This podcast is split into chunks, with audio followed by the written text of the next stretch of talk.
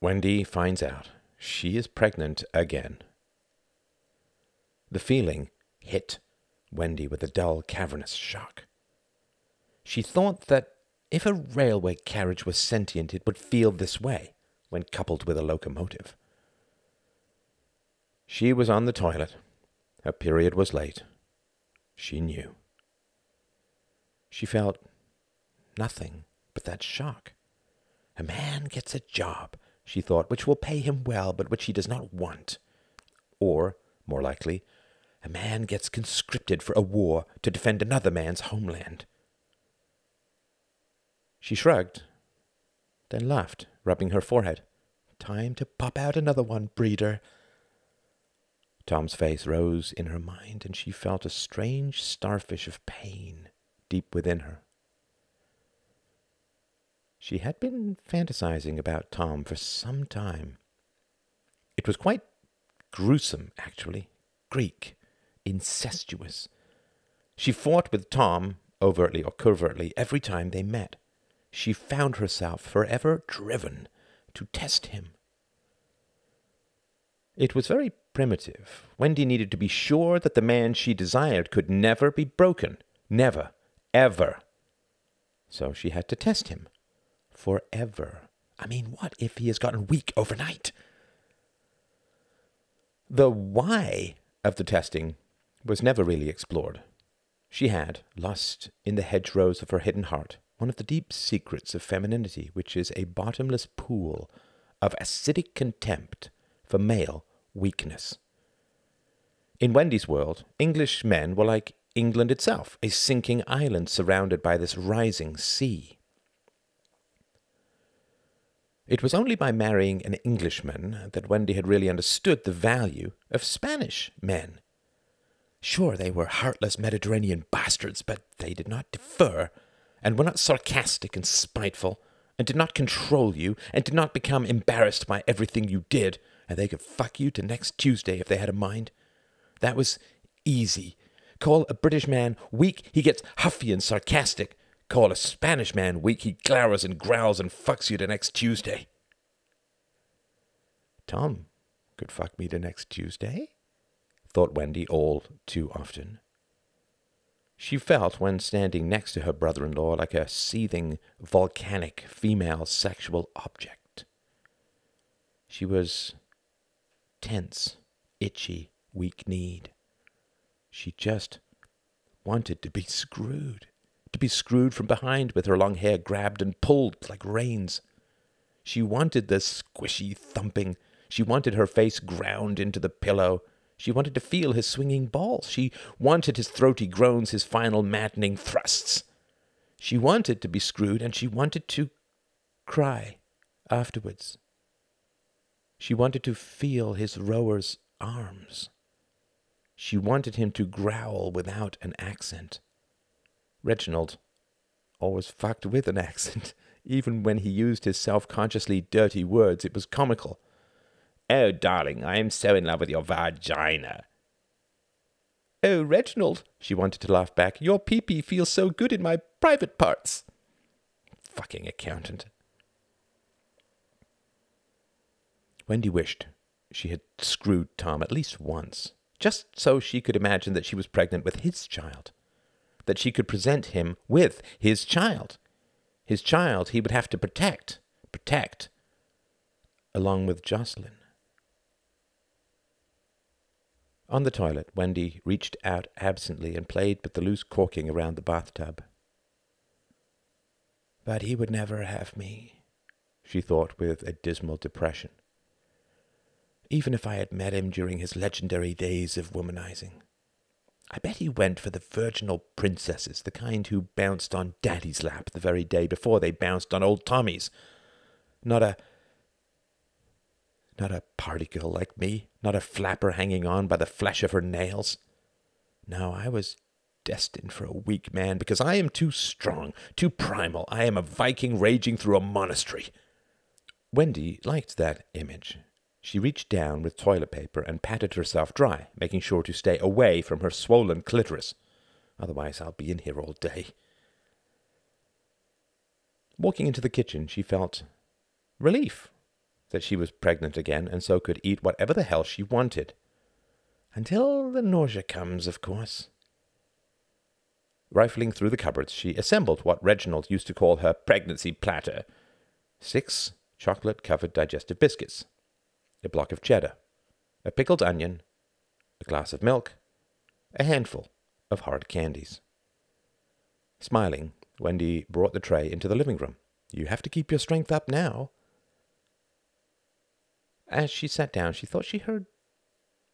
She cocked her head. Nothing from upstairs. Jocelyn was still sleeping. Actually, another child would be good. God knows the single children are weird. Two can play together, cancel each other out. And it will be fun to watch Reginald negotiate with them.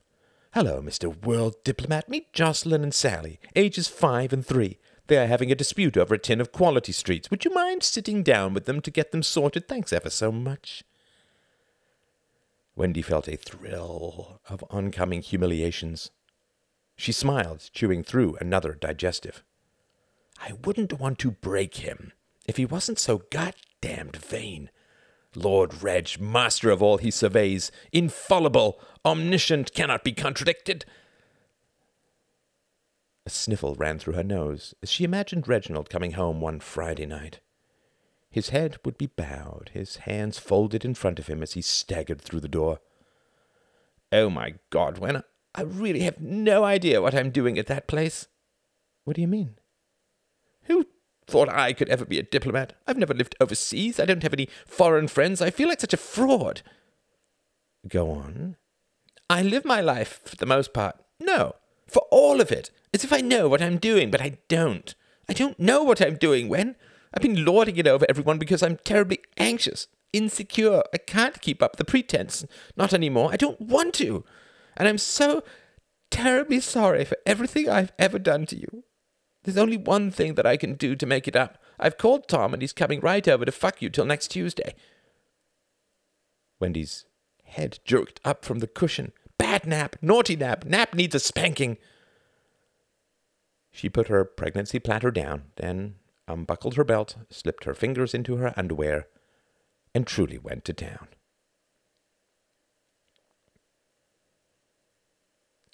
Gunther returns. Tom did not cry for too long. Practice makes for efficiency. He read the newspaper accounts of the night of the Long Knives with a mixture of terror and joy. Terror at what the future held, joy because it was clear, and so now could be averted. He smiled, forgetting his heartbreak, wondering what his brother was up to at that moment. He imagined him, well, no, Tom could not imagine Reginald doing a complete about face.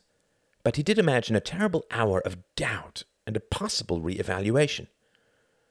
The most awful thing, he thought, is that the entire future of Reginald's thinking, and possibly of England's fate, will depend on the opinion of the first person Reginald meets after he doubts, whoever fills his empty vessel.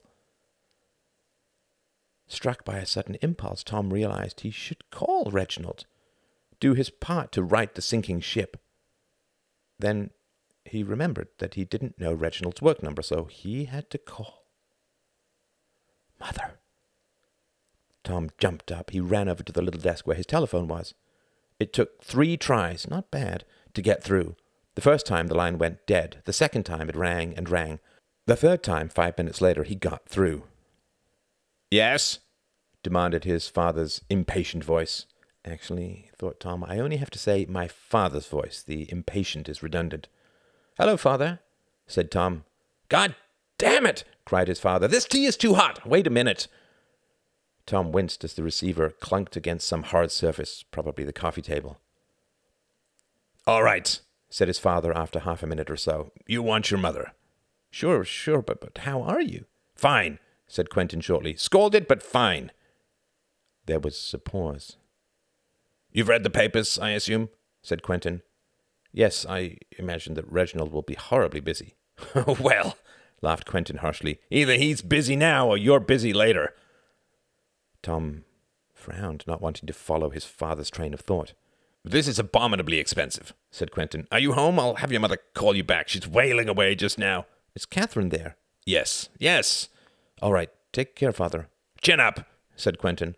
The line went dead. Tom jumped when he placed the receiver back in its cradle because it rang again just as he set it down. Hello? he asked cautiously, thinking it was probably just a bad line. Tom! cried a voice. Tom's heart leapt. Gunther! How are you? I'm. What? I, I can't say everything over the phone. Where are you? I'm in England. You don't have to shout. Good. Tom smiled, lowering his voice. Sorry. Where? Not half an hour from where you are. So we can meet, of course. Be home, all right? All right, said Tom. He waited for a moment, his ear pressed to the receiver. There was just the hiss of voices. Tom shivered as a child. He had thought that ghosts and vampires used the phone lines to get around during the light of day. When Gunther arrived, Tom had already run to the shops to get tea, milk, bread, biscuits, jam, and butter. Even by bachelor standards, he was not used to entertaining. They hugged for a long time on seeing each other. Tom had a European urge to grab the older man's sideburns and kiss him on both cheeks. Come on, come in and sit down, he said, wiping his eyes. Still a blubberer, I see, smiled Gunther. I've had an emotional morning. Gunther saw the newspaper sitting on Tom's ratty sofa. Not just that, said Tom, following his gaze. Do you want anything? No, said Gunther, patting his stomach. They stuffed me to bursting on the plane this morning. Where are you heading? Do you have to work today? Tom shook his head. Nothing happened Saturday. All my rich boys are in the country. Gunther nodded. I was driving here. Just here. Tom smiled. that is very kind. And and sending me to Germany was, well, not kind exactly, but very. I know. Can I move these?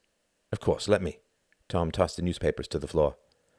Aha, murmured Gunther.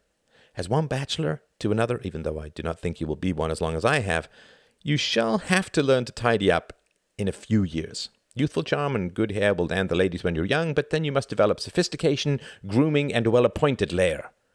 Tom smiled. I haven't been much of the bachelor lately. Gunther nodded soberly. Yes, I know. I have been there too. Germany? When? Why didn't you tell me? Were you there when I was? Yes, but for different reasons and in different circles. But never mind that. Tell me how it's been since you returned. How it's been? You've got a business, which is good, better than you know.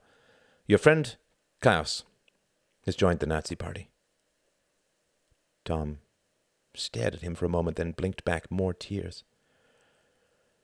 I'm going to need some water, he said, getting up. From the kitchen, cranking out a glass of rusty water, he called, That's a real shame. Although, I can't say it's a complete surprise. It's going to be hard for him. Not him, murmured Gunther. Coming back from the kitchen, Tom said, Sorry? Never mind. He's become a flight instructor. Tom's jaw dropped. Say, you're kidding. It's all too parallel for words, said Gunther. Did you two discuss this at all? No. Gunther pursed his lips, then laughed. If I was susceptible to the idea that things happen for a reason, I should truly wonder. Well, this won't be the last time. He settled back in the sofa, then glanced down and frowned. This is all going to come off on my suit. That's why I don't wear one. My God, it's like you were raised by gibbons. Anyway, here's the thing. I want to take you to meet Churchill. Tom nodded. Of course you do. I'm serious. You're not the only one who believes there will be a war. Tom pursed his lips and turned his head slightly. That clear, hmm? Crystal clear. I got it in the first paragraph. You wrote about peace in the past tense. Well, I thank you for that. It was a real eye opener. When did you know? Tom frowned. I think when there were all these paramilitary pilots hanging around the aerodrome and Klaus just thought they were enthusiastic hobbyists with a penchant for matching jackets. He's smart but dumb. That's like Germans as a whole. They're always surprised when their weird ideas bear weird fruit. Not just Germans, said Gunther. No, no, of course not. Churchill, let me tell you why. We want you to go back to Europe. What? Just for a little while? Not Berlin. Then where? France. First Paris, then east. To where? Gunther smiled. to the Rhineland. When? The older man laughed. That's what I love about you, Tom. One of the things. It's already a done deal. I never said that. I have a job, a business, and. The German man's grey eyebrows knitted together. And a woman, damn you. Well, yes, maybe, if I can grovel deeply enough. Gunther put on an outrageous German accent. Your Englanders are perfect grovellers. Gunther, why have you never married? I think you have asked that already, as a child. Answer me now, as an adult. Gunther shrugged. Four reasons. First, I work in a secret sphere. Bad for intimacy. Second, I travel a lot. Third, the woman I loved married another. And fourth, there will be a war. Oh, come on, cried Tom, his eyes wide. He took a step back and almost slipped on the newspaper. He pointed down. Not now. Not after this. Gunther smiled. It was a very, very sad smile. Oh, Tom. One of the hardest wisdoms in this world is understanding the degree to which people are capable of lying to themselves. What? Oh, really? You think that the world will ignore this? The world, said Gunther slowly, is already in the process of ignoring it. Those are just words, and this is the first time I've ever thought of you as paranoid. I wish I were. I deeply wish it. But I know what will be in the Daily Mail this afternoon. Gunther pulled out a piece of paper and handed it to Tom. That's not the whole text, of course, but you know that. Tom read. Herr Adolf Hitler, the German Chancellor, has saved his country. Swiftly and with inexorable severity, he has delivered Germany from men who had become a danger to the unity of the German people and to the order of the state. With lightning rapidity, he has caused them to be removed from high office, to be arrested, and put to death. The names of the men who have been shot by his orders are already known. Hitler's love of Germany has triumphed over private friendships and fidelity to comrades who had stood shoulder to shoulder with him in the fight for Germany's future. He read the article three times. Gunther sat in silence. When Tom was done, he had to control his urge to crumple up the paper. What do you do, Gunther? he asked, his voice suddenly harsh. I can't. No. No, if you want to pull me into this, you have to tell me. Why? asked Gunther simply. What if you're tortured? Don't you trust me? Do you think I am doing something underhanded? I saw Reginald from day one, and now he's in the goddamn Foreign Office. Tom stared. Gunther's voice had risen suddenly, and his face was dark. It's about Reginald. It's about Hitler, said Gunther thickly. I work for Churchill. Tom nodded. You work for Churchill? Look, you don't know this, and it will do you no harm to know, but Churchill has his fingers in the pie in almost every major European capital. He's not some doddering old warmonger good for a historical laugh. He has his own information network, second to none. We are inviting you to join it. You. You want me to become a spy for Churchill? Gunther shook his head. No, not a spy. You are to do nothing illegal.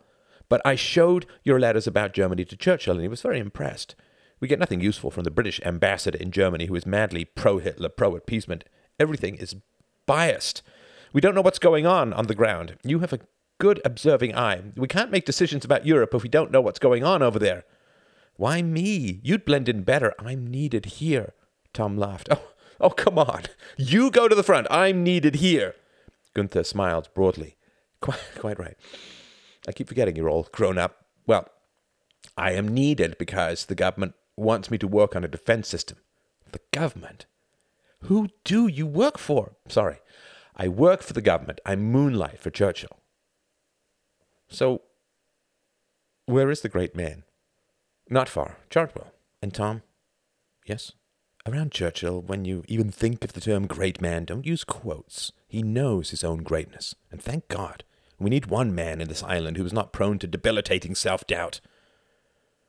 Tom nodded, then thought for a moment. You want me to fly to Paris? Yes. You can get around the quickest in an airplane.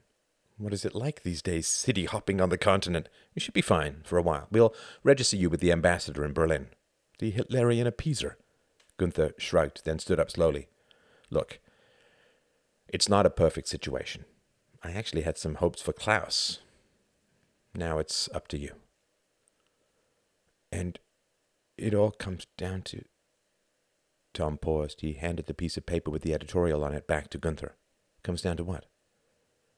Comes down to whether I think what happened last night in Germany will change people's minds. Tom, said Gunther, taking him by the shoulders, it is my sad, sad duty to report that most people in this world have no minds to change. Tom stepped back. Sorry, that's rather undemocratic. Well, you know what Churchill has to say about democracy. No. Gunther imitated Churchill reasonably well. Democracy is the worst form of government except for all those others that have been tried.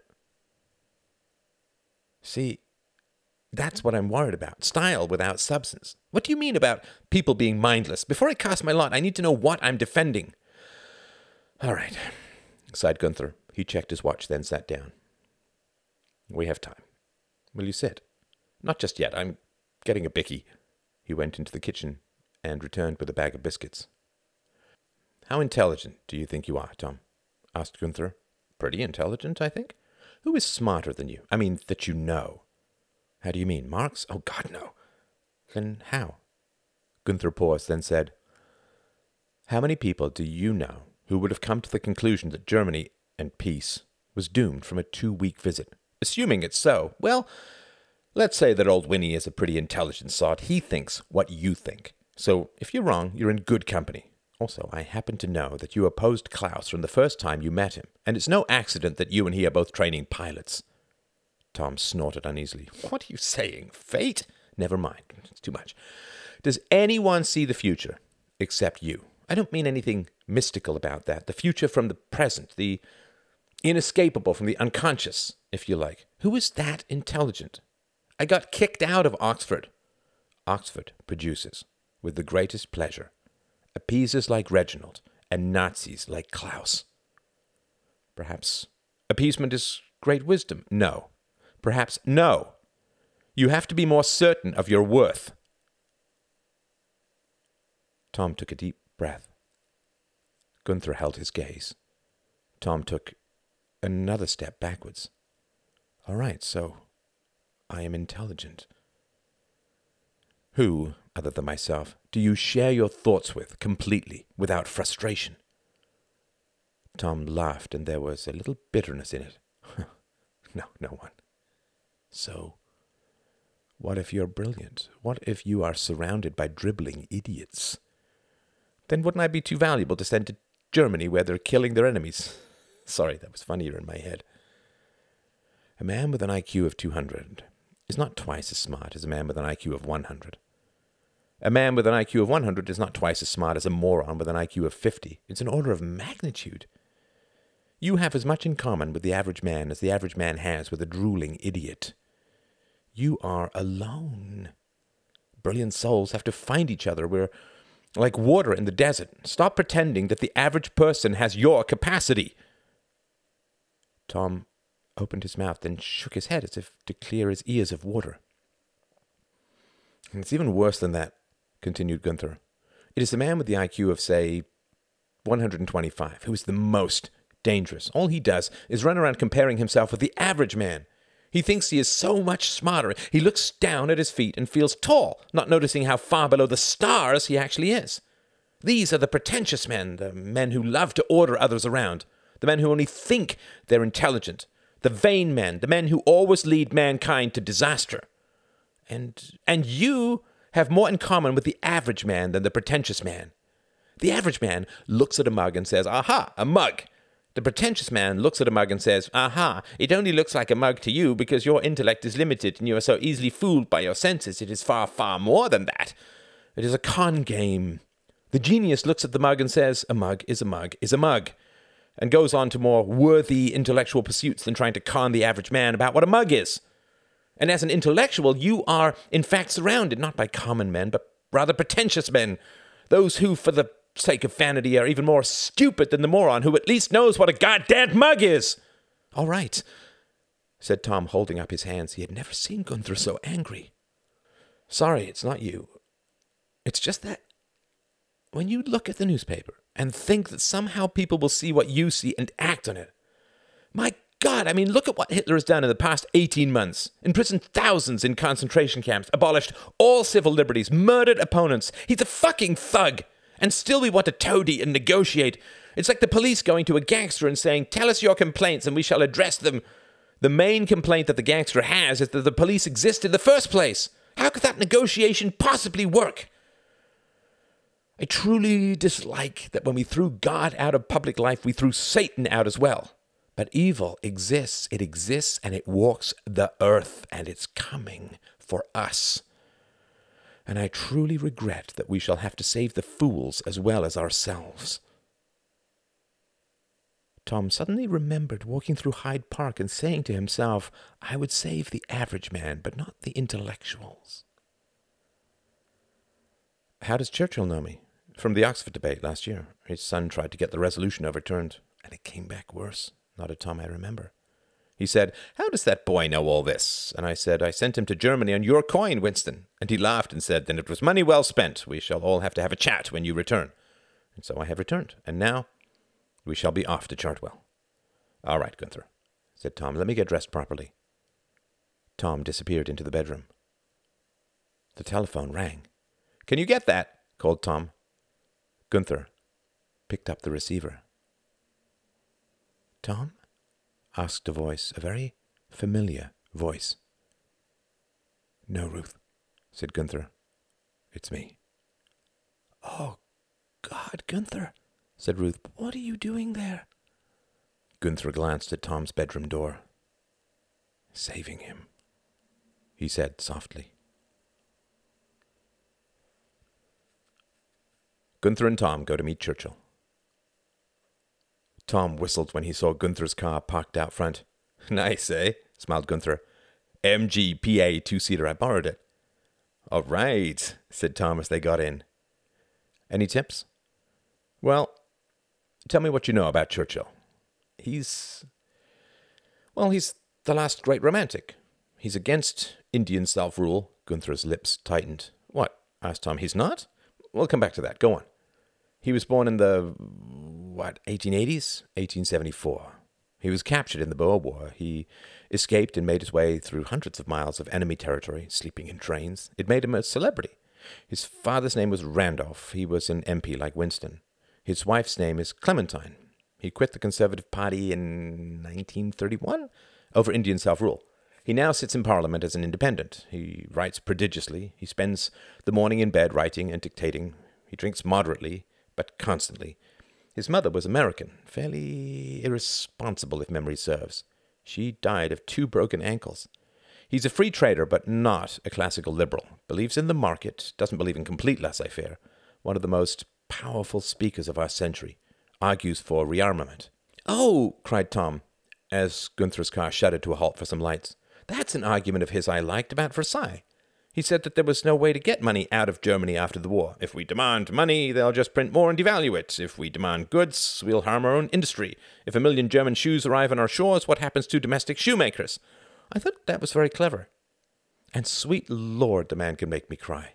He is very passionate. He has a way of framing things which remind me that I am part of a larger story, the story of England, of civilization, the world, that everyday matters don't really matter. He makes me want to take up arms in a good fight, not arms, arms, spiritual arms. The truth. Oh, and the Dardanelles. Gunther nodded. The Dardanelles. Churchill was head of the Navy, First Lord of the Admiralty, sure. In 1915, he wanted to take the Dardanelles with ships, but they turned back and the land troops were massacred, tens of thousands of men. He had to resign. And he ended up back in the trenches as an officer. His great physical courage, not particularly religious. He is a great man. Gunther nodded. That he is. All right. I can't give you the definitive history, but you've got to get the story straighter. Churchill goes quite mad if people say that he is against Indian self rule. He would never accept a debate at that level. If I were against self rule, he says, how could I serve in Parliament? For that represents British self rule. He's not against Indians, he is against religious extremism. He thinks that advocating Indian self rule indicates a complete lack of imagination and inability to truly conceive a people and culture utterly different from our own. He served in India in the cavalry when he was a very young man. He's lived there, unlike most of the soft minded men in his old party. He knows what would happen if the British withdrew. The war between the Hindus and Muslims would erupt again, and tens, possibly hundreds of thousands of people would be murdered. Civil war. That is all he is trying to avoid. And no credible answer has been raised to that problem. So he's not against Indian self rule, he's against religious murder, which I think is an entirely supportable position.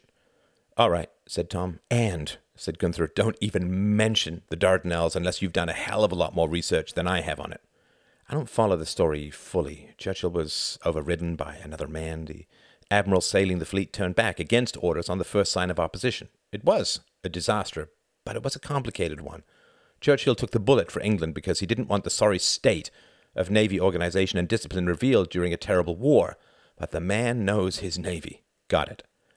And rearmament. For God's sake, don't try to debate him on anything that is in the newspapers. He'll eat you alive. He's very funny, but it hurts. He's not for rearmament. He is for defending England. If there were no credible threats, he would not argue for arms spending. He did nothing of the sort throughout the 1920s. Why not? Because no one and nothing threatened England. Now he says enemies are forging their arms, and everyone thinks he is a warmonger. It's maddening. Those kinds of debates are pointless. He won't even enter into them. One does not blame the doctor for the illness, he says, nor the surgeon for wielding the knife, and you can't get more out of him. Has he said anything about my father? asked Tom. He stared out the window. He had been terrified at first. Now he could not wait to meet Churchill. Not in detail. I mentioned that you were Quentin Spencer's son. He said only, Those shopkeepers will be the end of us. Huh. What did he mean? I'm no prophet, but I think he means. He's talked about this only a few times. It's quite terrifying, so he keeps it close to his chest. It's all about the warrior class versus the merchant class. The aristocracy is the original warrior class. It's all very complicated. They have an entire system for training their sons to be warriors grueling sports, separation from the mother, harsh discipline, a rigid hierarchy. He knows that they are a parasitic class in peacetime. He's quite complacent about that, though, because, as he says, we know when to draw our swords.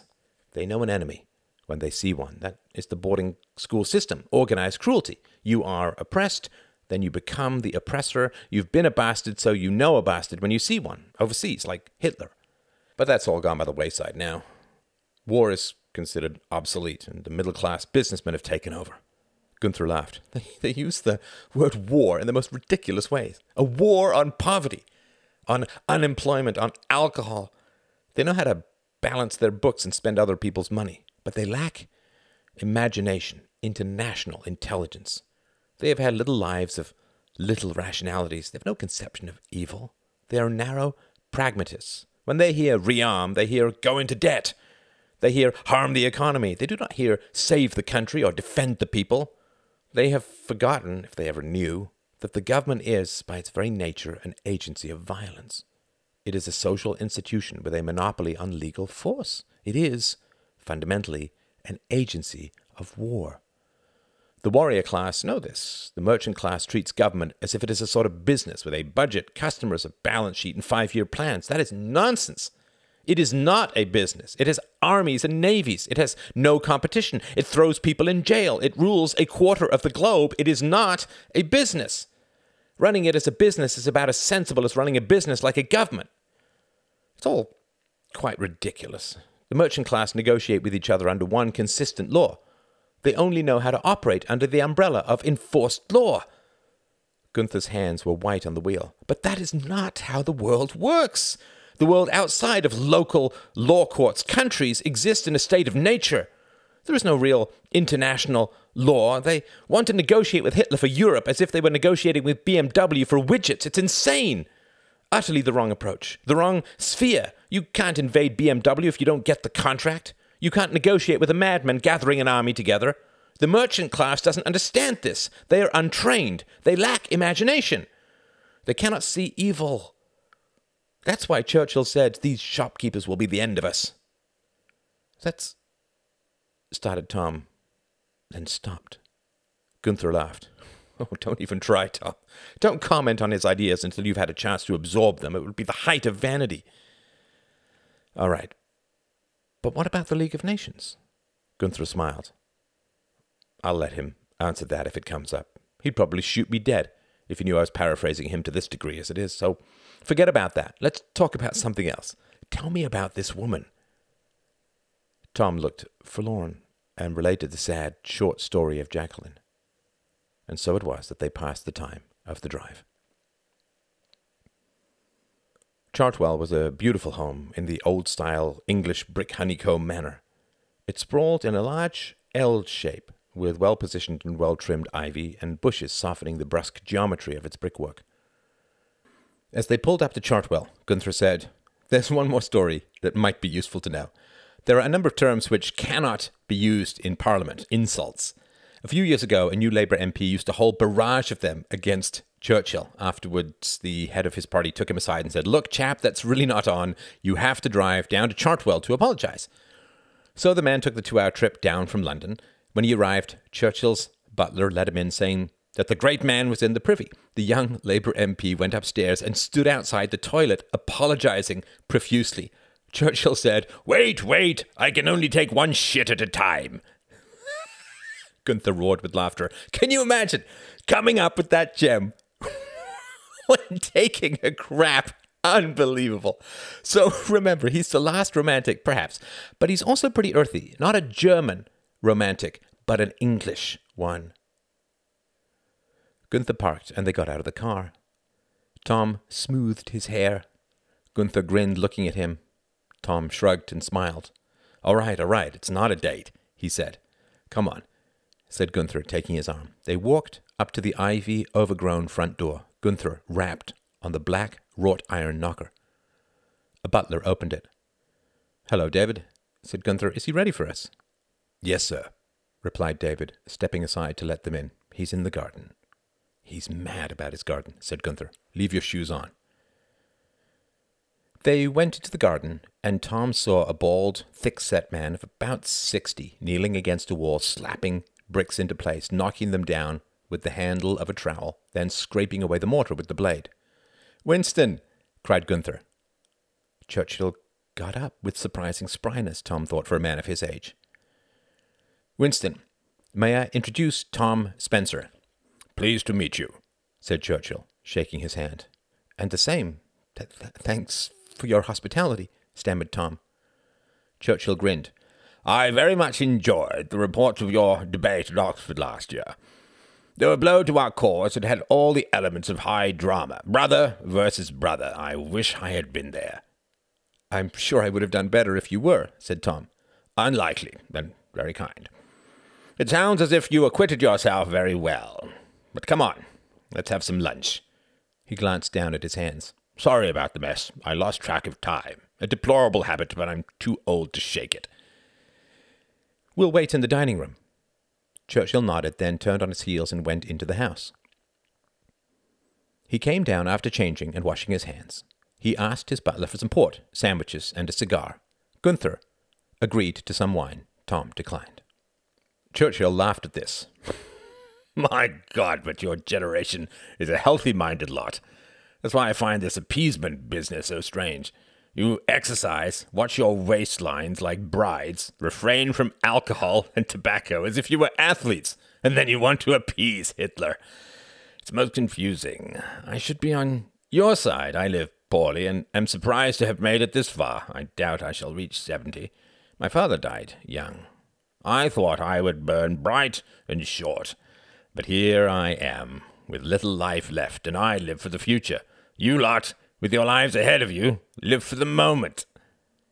Tom nodded. It was hard to assimilate these rapid thoughts. Something like listening to Gunther in high dudgeon. The port and cigars were brought. Churchill cut one and lit it, puffing contentedly. So, Gunther tells me that you might be interested in putting your shoulder to the wheel of our little cause. Yes, sir, said Tom, leaning forward in his chair. He was about to go on, but realized that he had answered the question. Why? asked Churchill. It's scarcely a popular cause. I I think that there will be war, Churchill nodded. Is it inevitable? For me, I don't know. I think so. Why? Because no one sees it coming. Well, not no one, but everyone that counts. Not to say that Churchill held up his hand. Please, I know that I am far from the center of power, with no chance of approaching it in the foreseeable future. We must always deal with facts, young man. Facts give strength. Do you think that it is inevitable? Churchill paused. He and Gunther exchanged glances. Gunther nodded. Churchill took another pull on his cigar, sipped his port almost delicately, and said, It is inevitable that these two systems of thought, totalitarian and capitalistic, are locked in mortal combat in men's minds. The post war period has not been kind to capitalism. Property rights, which are the foundation of a civil society, have fallen into disrepute and are everywhere in retreat. Men who profit from destroying property rights advance everywhere in endless, implacable lines. Dictators, fascists, socialists, communists. I have no choice but to fight them because they would be the first to cut my throat if they ruled here. They claim the right of the common good, which is always the death of the individual. So, these two systems of thought, the supremacy of the individual versus the supremacy of the group, are destined to be at war, probably for the remainder of our century at least. This war will be primarily for men's minds and hearts, which is where the most bloody conflicts always occur.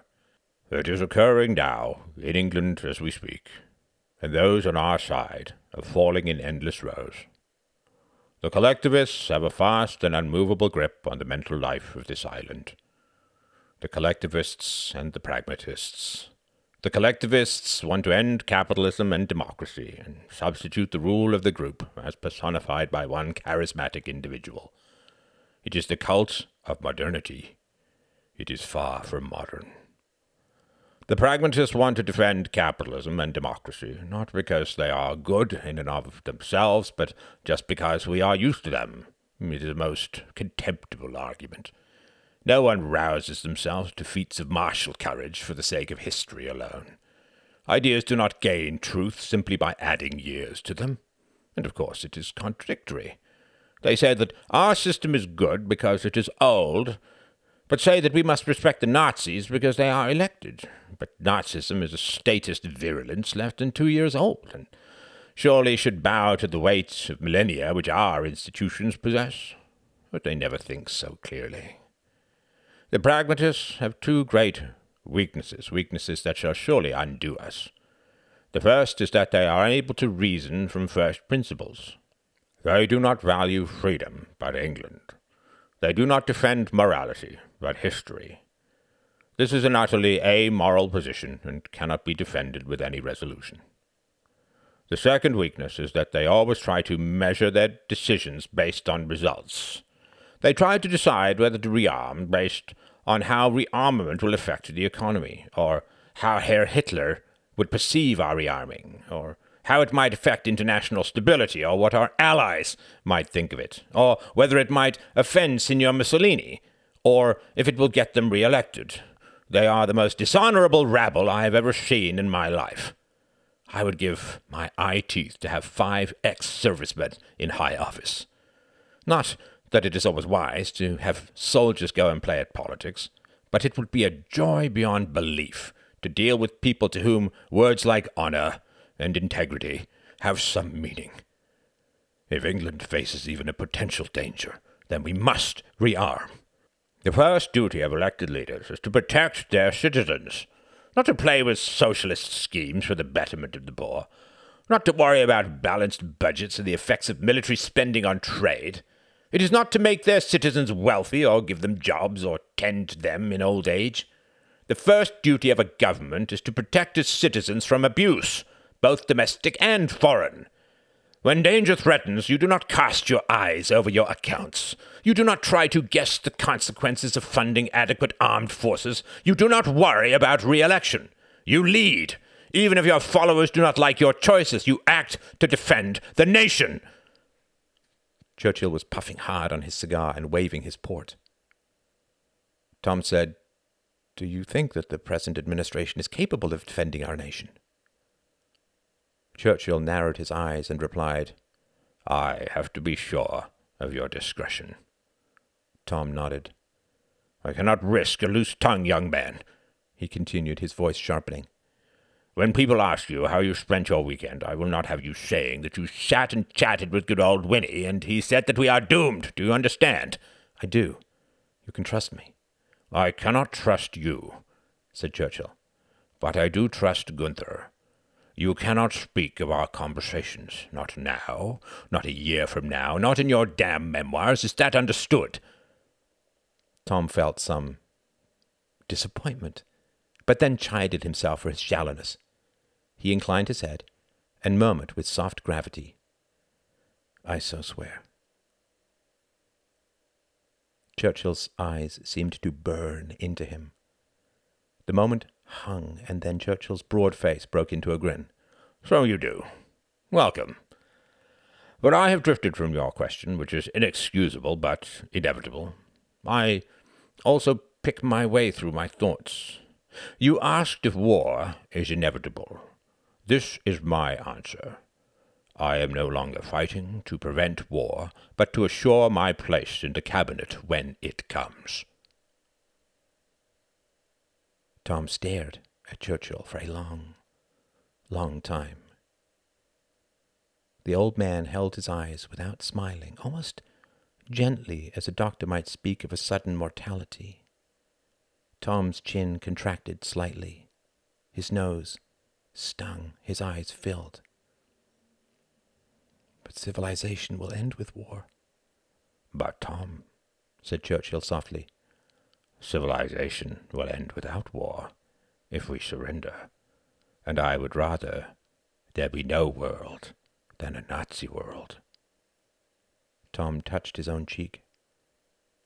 So we are all to die. I cannot speak of that but we cannot make moral decisions based on their possible consequences. The right action cannot be judged by its effects. We must resist evil regardless of what happens. To flinch from defending ourselves because we fear the consequences will do nothing but cause our enemies to continually raise the stakes, to make it more dangerous for us to defend ourselves, to make it more unpopular, to sap our will with dire effects. Yes, said Tom. Gunther got up, poured a glass of wine, and handed it over. Tom held it in a limp hand. And England does not have the will to resist at the moment. This is one of those terrible periods in British history when we dither and argue as foemen forge their swords. Churchill smiled. It is a nice phrase. I shall have to use it somewhere. So Germany shall rearm, and we shall go to war. I continue to speak against what I perceive as inevitable, because the appeasers will be utterly unable to wage a war against those they have claimed to be worthy of negotiation. When they are betrayed by Herr Hitler, they shall be revealed as having betrayed us. The mettle of the people will not rise to save such cowards. The politicians will become confused and depressed. They will be unable to lead the charge with clear consciences. The only men able to lead in such a dire situation will be the men who have opposed appeasement. I am the most vocal opponent of these craven compromises. When they lead to war, I will be the only viable leader if I live that long. But I do not think it will be long. Churchill smiled. Before five years have passed, I shall justify all the money and power my class has possessed throughout history. Tom nodded, wiping his eyes. Churchill laughed. You are also a blubberer. Excellent. We shall get along famously. Winston, said Gunther, we really should get to business. Of course, of course. Here, young man, said Churchill, leaning forward and passing a handkerchief to Tom. It's a lot, I know. Thanks, said Tom. I. I know all this. Of course you do, said Churchill. I read about your debate. I am just a mouthpiece for people's thoughts. I synthesize, condense and focus. That's all a leader can do. If no one believes him, he just repeats himself until the situation becomes clearer. Churchill, said Gunther. He laughed. Quite right, quite right. Now, let's get to specifics. We need a man on the ground in Europe. It's really that simple. Winston, cried Gunther in exasperation, glancing at Tom. Lengthy where unnecessary, over short where details are required. Churchill laughed, lighting another cigar. Be my guest. Take the baton. Our intelligence community is in a shambles, said Gunther, getting up. He coughed, went over, and opened a window. From the outside, it always looks like the house is smoking. We get nothing good from the security service. It's always the same problem. They underestimate German strength because they think that rearmament is a bad idea, and everyone loves to play politics. So we need to get some good numbers. How how can I go about doing that? You can't, said Churchill. So we're just outlining the problem, said Gunther. And I'm long winded, smiled Churchill. All right. We need to get a sense of what's going on around Germany. In Germany, if you can, but uh, it's risky. Germany might start expanding soon, and we want to have someone there on the ground who can let us know what's going on. Could there be any rebellion from within? Uh, what is the mood in the Rhineland, in, in Austria, in Czechoslovakia, all the places with strong German population? Are they dying to reunite with the fatherland? It will all be hearsay, won't it? asked Tom. Yes, yes, it will, but it's essential. We have to humanize these people. What does the average British man think about Czechoslovakia right now? Nothing. The Poles, some bad jokes about intelligence. Austrians, skiing. They don't know that these countries, Poland accepted, are all the vanguards of democracy against Soviet expansionism. If we allow them to get carved up, we lose the chance of a two front war against Germany, unless the FO negotiates something with Stalin, which seems unlikely given their current attitudes.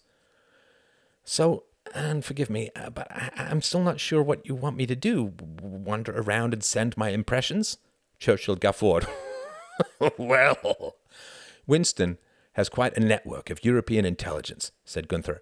More information flows through here than anywhere except MI5 and the FO. But mine is more accurate, grunted Churchill. The ambassador in Berlin is a flawless bastard. If he ever sent one actual fact to Whitehall instead of his fatuous opinions, I would give up port. The problem is willpower, Tom. Our treaties don't mean a damn. The efficiency of our military is important, but still subject to the power of our will.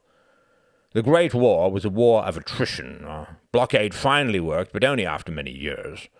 You can't win a war of attrition without willpower. We cannot beat Hitler and Mussolini and possibly Hirohito if Japan's little Manchurian adventure is any indication, unless we can combine with other European powers. But if the willpower of our European allies is lacking, we shall have to cuddle up to the New World. Tom frowned and held up a hand.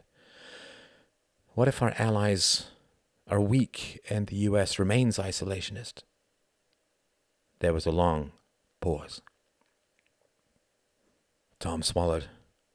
Never mind, he said. Go on. The will of the leaders is only part of the equation, continued Churchill. Leaders can prod their citizens onto the front, but wars cannot be won by soldiers who fear guns both ahead and behind them. They lose initiative, morale, and the will to win. So I have to know what are the people of Europe thinking? Tom smiled despite himself. He could imagine jotting that down on a to do list. Find out what Europe is thinking. And we have to humanize them, repeated Gunther.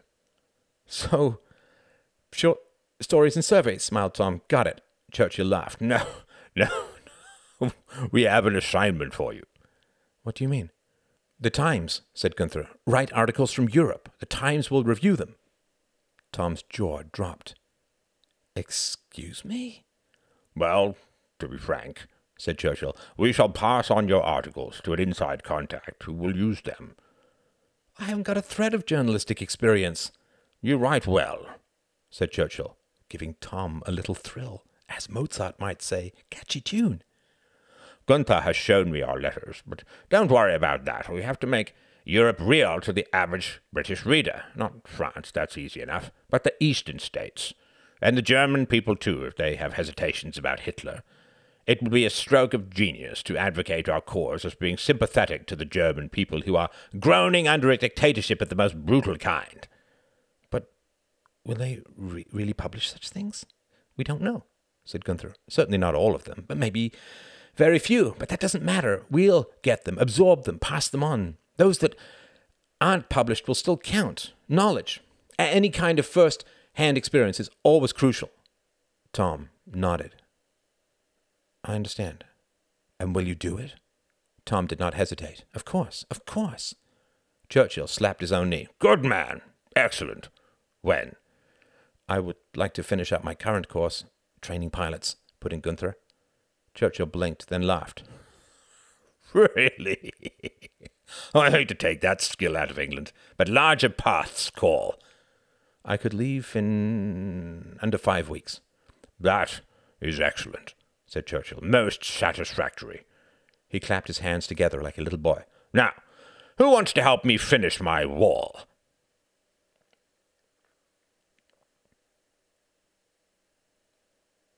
Martin muses over the morality of Nazism. Martin was not overly surprised to find out that Klaus had joined the Nazi Party. His own relationship with the Fuhrer was a complex mix of hope, fear, and disquiet. For Martin, as for most churchmen in Germany, the end of the Weimar Republic had been the end of the fourteen years of darkness the secularism of the twenties, the decadence, the falling church attendance among the young, the hearty scorn of the urban classes, all that had put the churches, both Catholic and Protestant, on the defensive. They could not glower over helpless sinners and force them to kneel, as in the old days. Relativism did not serve the church. The young, bearded, forest strolling, guitar strumming, and commune living Wandervogel had not flocked to organized religion, not because they did not like religion, they just didn't like organization. But that was all gone now. The Wandervogel were gone, fled, imprisoned, or dragged into the endless columns of Nazi adherents. Martin should not have been surprised, but he was. He had been a priest long enough to know that every extreme personality trait is secretly united with its opposite. The Wandervogel often made the best Nazis. Those who reject authority, any authority, out of hand, usually make the most terrifying leaders. But now, all that loose, painted, free thinking nonsense had been brought to heel.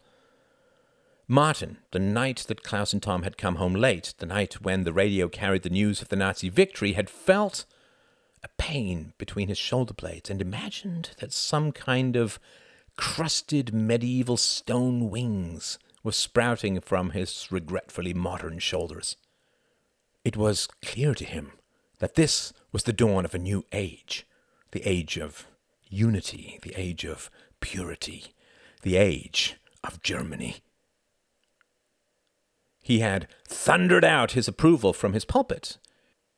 His words, he knew, were too complex for his simplistic parishioners, but he could not stop them. A great fire had erupted in his heart and poured thick smoke into the twisting wind of his words. It was a loosening of all restraint, all restraint against some essential purity, and Martin did not try to stop himself or wonder at the source of all his new energy. Some sort of ancient bargain had been reforged all was once more as it should have been.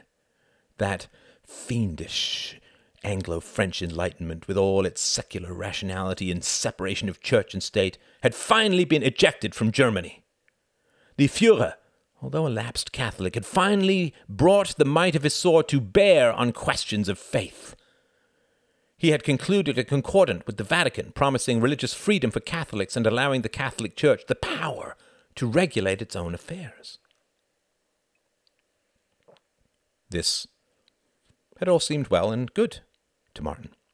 The alternative of rank communism, with its materialistic atheism and wholesale slaughter of the nuns and clergy, had loomed large in his night terrors over the past few years. But now, the Nazis were in, and the humiliations of 1918 were to be undone. Germany would become strong again, and its younger sibling, rage against the Enlightenment, would finally be allowed to vent its spleen. Martin had always loathed the condescension with which the French, English, and to some degree the Americans had always approached Germany. It was with the maddening politeness of a repressed man visiting an unstable younger brother in an asylum.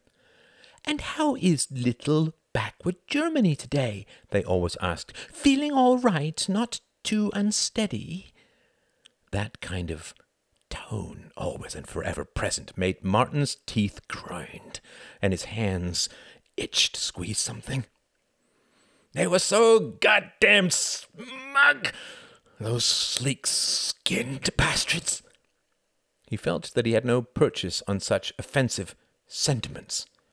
I tell them of the passion of my faith. They just pat my head and say, That's nice. Although they do not think it is nice at all. They think my faith is childish. To them, my view of the world is much like the finger painting of a rather backward child. But I am not a child. I shall show them, we shall all show them the power of the German soul. And so Martin's heart floated up to meet the Fuhrer's empty grin and savage countenance. Here is a man who will bend to no one, he thought with dark glee, gazing at a poster of the great man. The resolution in his face was endless, inescapable, like a force of nature. He shall represent us in the world, and he shall never waver or retreat. He shall win for us the respect that is our just due. But something began to happen soon after Hitler signed the Concordat with the Vatican in the summer of 1933. Five days afterwards, he approved a sterilization program for the retarded, homeless, vagabond, and criminal elements. This drove the Vatican quite mad. Five days after that, Hitler began the process which led to the dissolution of the Catholic Youth League and its eventual integration into the Hitler Youth. Then the wave of arrests began. Hundreds of Catholic priests and nuns and lay leaders were arrested and charged with immorality or smuggling foreign currency. The tension seemed to be between, as it had been for England a few centuries before, between the domestic state and a foreign run church. Hitler could not act too strongly. One third of Germans were Catholic. However, having given up all their civil liberties and property rights, it was most unlikely that any real opposition would come from the right to freedom of worship. The Protestant churches were, Martin knew, even easier to dominate. The 45 million German Protestants belonged to 18 Lutheran and Reformed denominations. The rise of Nazism had further split the Protestants. From certain circles, there was a great drive to unite National Socialism with Protestant theology. A new denomination had arisen, the German Christian Faith Union, which supported Hitler's race theories and violently opposed the Old Testament with its tales of cattle merchants and pimps, and took it upon themselves to rewrite the New Testament to bring Jesus' teachings in line with Nazi tenets. They demanded that all German pastors take an oath of personal allegiance to Hitler and bar converted Jews from their congregations. Their rallying cry One people, one Reich, one faith. Martin also watched the rise of another Protestant denomination called the Confessional Church, run by a former U boat commander, Reverend Niemöller. This church also sought to join theology with Nazism, but without having to rewrite the Bible. It rejected the Nazi theories of race, and so did not reject converted Jews or non Aryans. It did not grant Hitler absolute authority in the spiritual realm. It rejected the Nazi theories of race, and so did not reject converted Jews or non Aryans. It did not grant Hitler absolute authority in the spiritual realm. It demanded freedom of religious worship. The pastors of the confessional church were the first Protestants to feel Hitler's heel on their throats. By arguing for freedom of worship and refusing to condone limitless Nazi power, the Nazis and the confessionals were clearly, to Martin at least, on a collision course from which only one could survive. He was not a betting man, of course, but if he was, he would not have put his money on the churchmen. Historically, he knew, the church possessed a very weak record of opposing absolutism. Freedom of conscience was a very new concept. Ideally, every man and woman should be allowed to choose their own path, for only free will could lead to God. In theory, an excellent concept. In practice, it emptied the churches quicker than communism.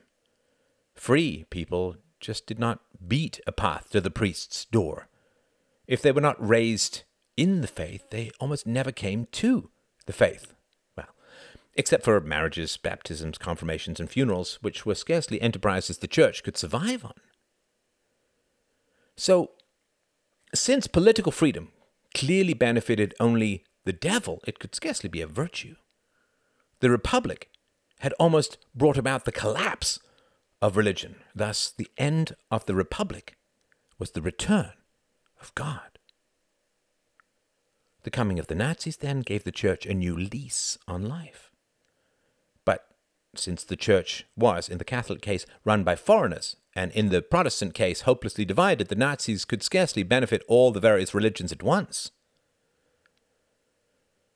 This was quite clear to Martin. The robe cannot prevail against the sword.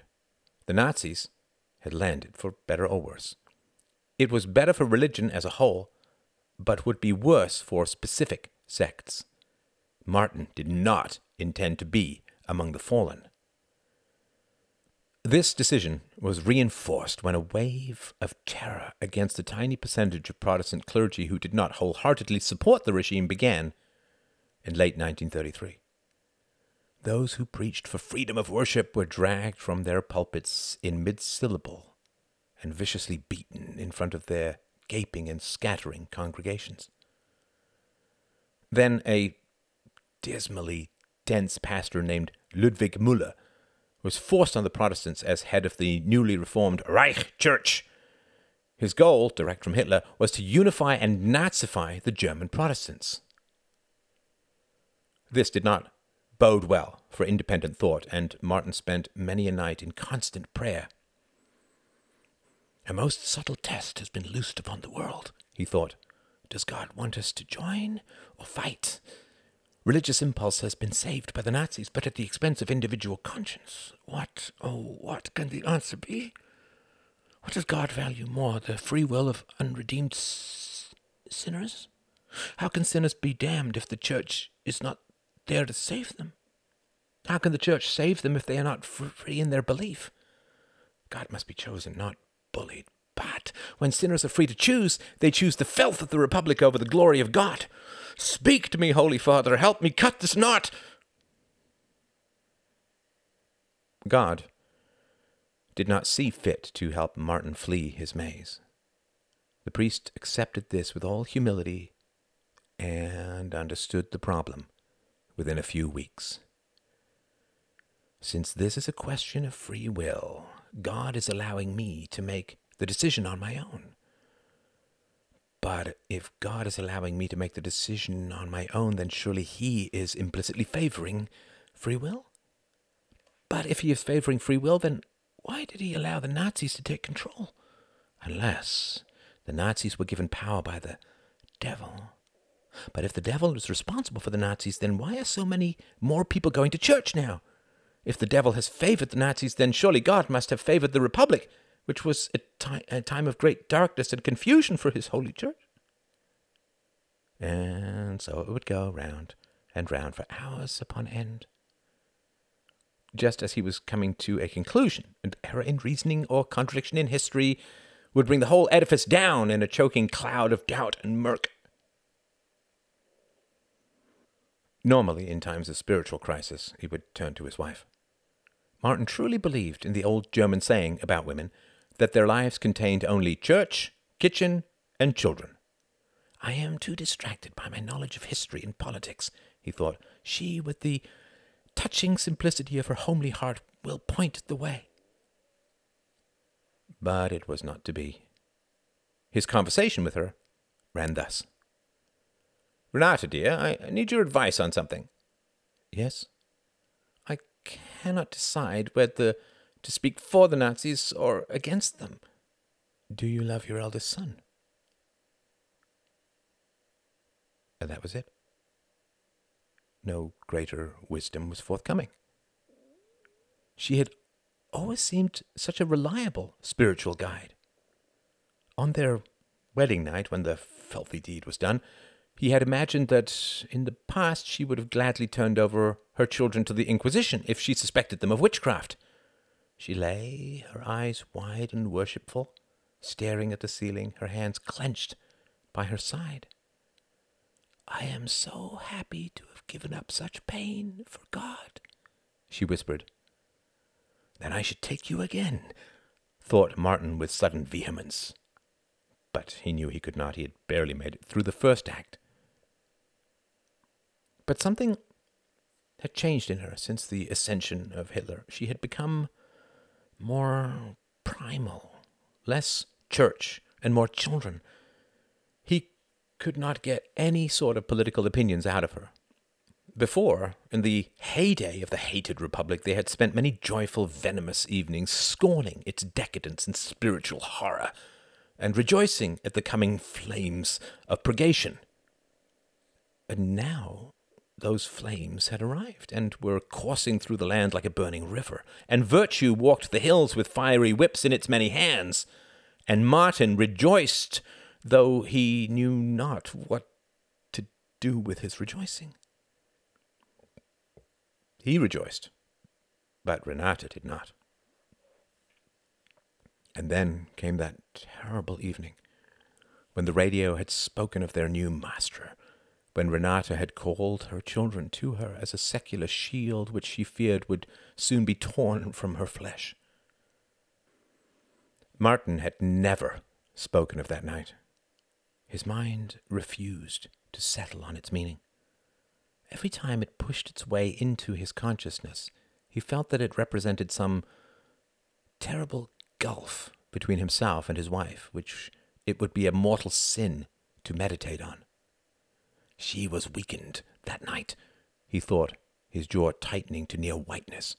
She was weakened by our common enemy who forever uses secular attachments to tear us from God. How often the eternal spirit is eclipsed by transient flesh!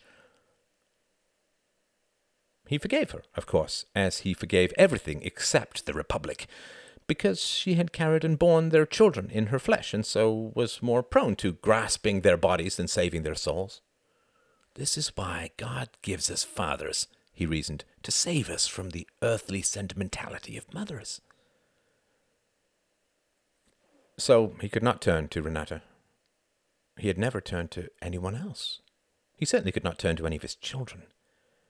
Klaus was the only one who had even the chance to understand. Klaus would sneer at such spiritual matters. Klaus was a Platonic realist who had made his choice. He had joined the Nazis. They had never spoken of it. Klaus still lived at home. He worked ferociously hard. He slept five, six hours a night. He trained three rotations of Luftwaffe pilots every day.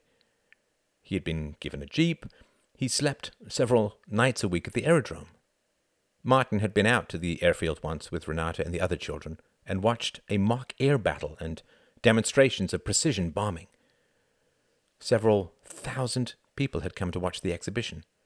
Martin and his family were in a prominent position, and he condemned himself several times over the course of the day for indulging in the sin of pride. The crowd had roared in approval, their hands to their faces as dogfights raged over them and bombs burst in not too distant fields. The young people were in a frenzy. With one voice, they screamed, Heil Hitler! every time a bomb exploded or an airplane rolled over the crowd. They tried to outshout the noises of war. Their cries mingled with the echoes of the bursting earth and the scream of the sky slashed by metal wings.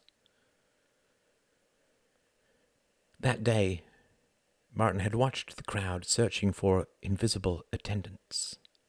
Did angels or devils stand among them? He ground his teeth, unable to see, unable to decide. They were unified but bloodthirsty, happy but virulent. But virulent in what cause? For surely Christ was virulent in the temple, slashing at the money changers with his whip. He could not decide, he could not decide. And there was something biblical about the sky machines. It was the greatest show of aerial power since Lucifer had fallen. When the earth erupted, Martin imagined that it was the passage of an invisible devil cast down from heaven. As the aeroplanes roared past, chasing and weaving, Martin pictured it as an aerial battle of good and evil. And when the day was done, everyone was satisfied. Klaus's face was a picture of pure, satisfied progress. His brothers and sisters swarmed over him, complimenting and offering assistance. The pilots saluted him as he reviewed them, resplendent in his blue uniform. His blond hair was short, he had lost weight. His short hair made his jaw even more prominent, his thinness brought out the dark circles under his eyes. He was lean, exhausted, and self satisfied. He had thrown up his objections and found his cause. And Martin envied him. That night he tried to talk it over with his wife, calling over from his own bed. Renata. Yes. Are you asleep? The oldest joke in the sentient universe swirled in his mind, and he shook his head, annoyed with himself. Did you enjoy today? There was a pause. He knew from old experience that she never, never lied. I was proud of how much he has accomplished. Do you think it will turn out well? I don't know. Martin propped himself up on his elbow and turned to her. I have to make a decision. Yes. Do you think I should support them? I do not think it matters. Excuse me? They are doing well without your support. I think that Klaus's support means more. He was stung, but knew better than to oppose his wife's frankness. Do you think they are from God? Everything is from God. Equivocation was the closest she came to lying, he knew. He tried again. Do you think that I should serve them? They are our secular masters, I know. But they are extending their power into the spiritual realm. Hitler is right when he says that his rise was shadowed by more than mortal power. God could have prevented it, yes, but is it a test? If it is a test, Martin, then you must take it. Her statement electrified him. What? What? But she did not answer. She turned and faced the shadows on the far wall. And he knew he would get nothing more out of her tonight. Take the test. Did that mean join the Nazis or fight them? Was the test compliance or rebellion? He tried to turn over in his bed, but was trapped by his wife's confining sheets. Her mother had been a maid, and she knew how a bed should be made. Human beings should be pressed between the sheets like kings and queens in a deck of cards. Martin almost cursed, then wriggled out of his bed. He got up, threw on his dressing gown and slippers, and went downstairs. Klaus was sitting at the kitchen table, marking some papers. He looked up with regret as his father padded into the room. Don't let me interrupt, said Martin. He dipped a stone mug into a barrel of water and sat at the table, opposite his son. Klaus's brows were pinched. His pen flew over the paper. No, he muttered. No, good heavens, no. Nice. That's not even an answer, idiot. It's basic math. Can't sleep, said Martin impatiently. Warm milk, replied Klaus, not looking up.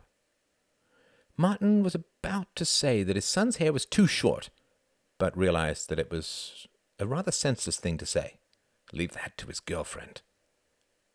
Not that there were any girlfriends. One of Martin's great secrets was that he had lived a loose life for over a year before joining the priesthood.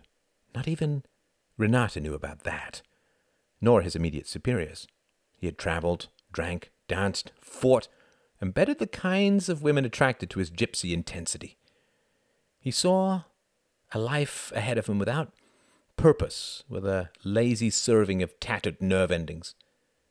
He saw himself falling through the floors of poor quarters to poorer rooms, to a street perhaps. He could find no life without structure. He could generate nothing from within himself.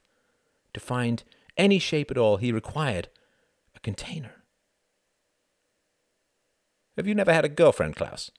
he asked. Klaus glanced up, grinning ironically. The party is our spouse, they say. What about before? What? English girls? Insipid. He drew the syllables out. Never been in love? Not with things of the flesh, father, he said with a faint, scornful, dutiful voice. No, really. Man to man. Klaus looked up again, and his pen stopped moving. It was only then that Martin realized just how continual the scratching had been, and how cheap the paper must be. Man to man, repeated Klaus. The ironic smile stayed on his lips. No, I've never been in love. I love your mother very much, I'm sure. A woman is the better half of our faith. Klaus nodded with a vague kindness. What do you think is the relationship between, between the church and the Nazis? Klaus shook his head slightly. I am no theoretician, as I am constantly reminded. If I were such a thinker, I should never have had to be recruited in the manner that I was.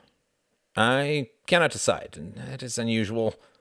What is in your heart? Nothing. Nothing that makes sense. I change my mind a thousand times a day. So wait. What? Wait. Don't force a decision. Martin paused, then guffawed. You and your mother. Klaus smiled. You both erupt with these little sayings like tiny volcanoes. Boom, just do this. And you're always quite right, both of you. Makes me feel like a fool, though. Klaus's expression did not change. I know you want to get back to your work. Good idle hands, but, but, but what if they come for me? asked Martin, his voice suddenly naked and a little desperate. Klaus leaned forward, and his eyes fell into shadow. If they come for you, father, then you will doubt no more. This statement satisfied Martin at the moment. But when he awoke again, lost in the darkest burrow of night, he found the certainty had fled again. He was not a man to be satisfied with slogans, but slogans were all that was offered.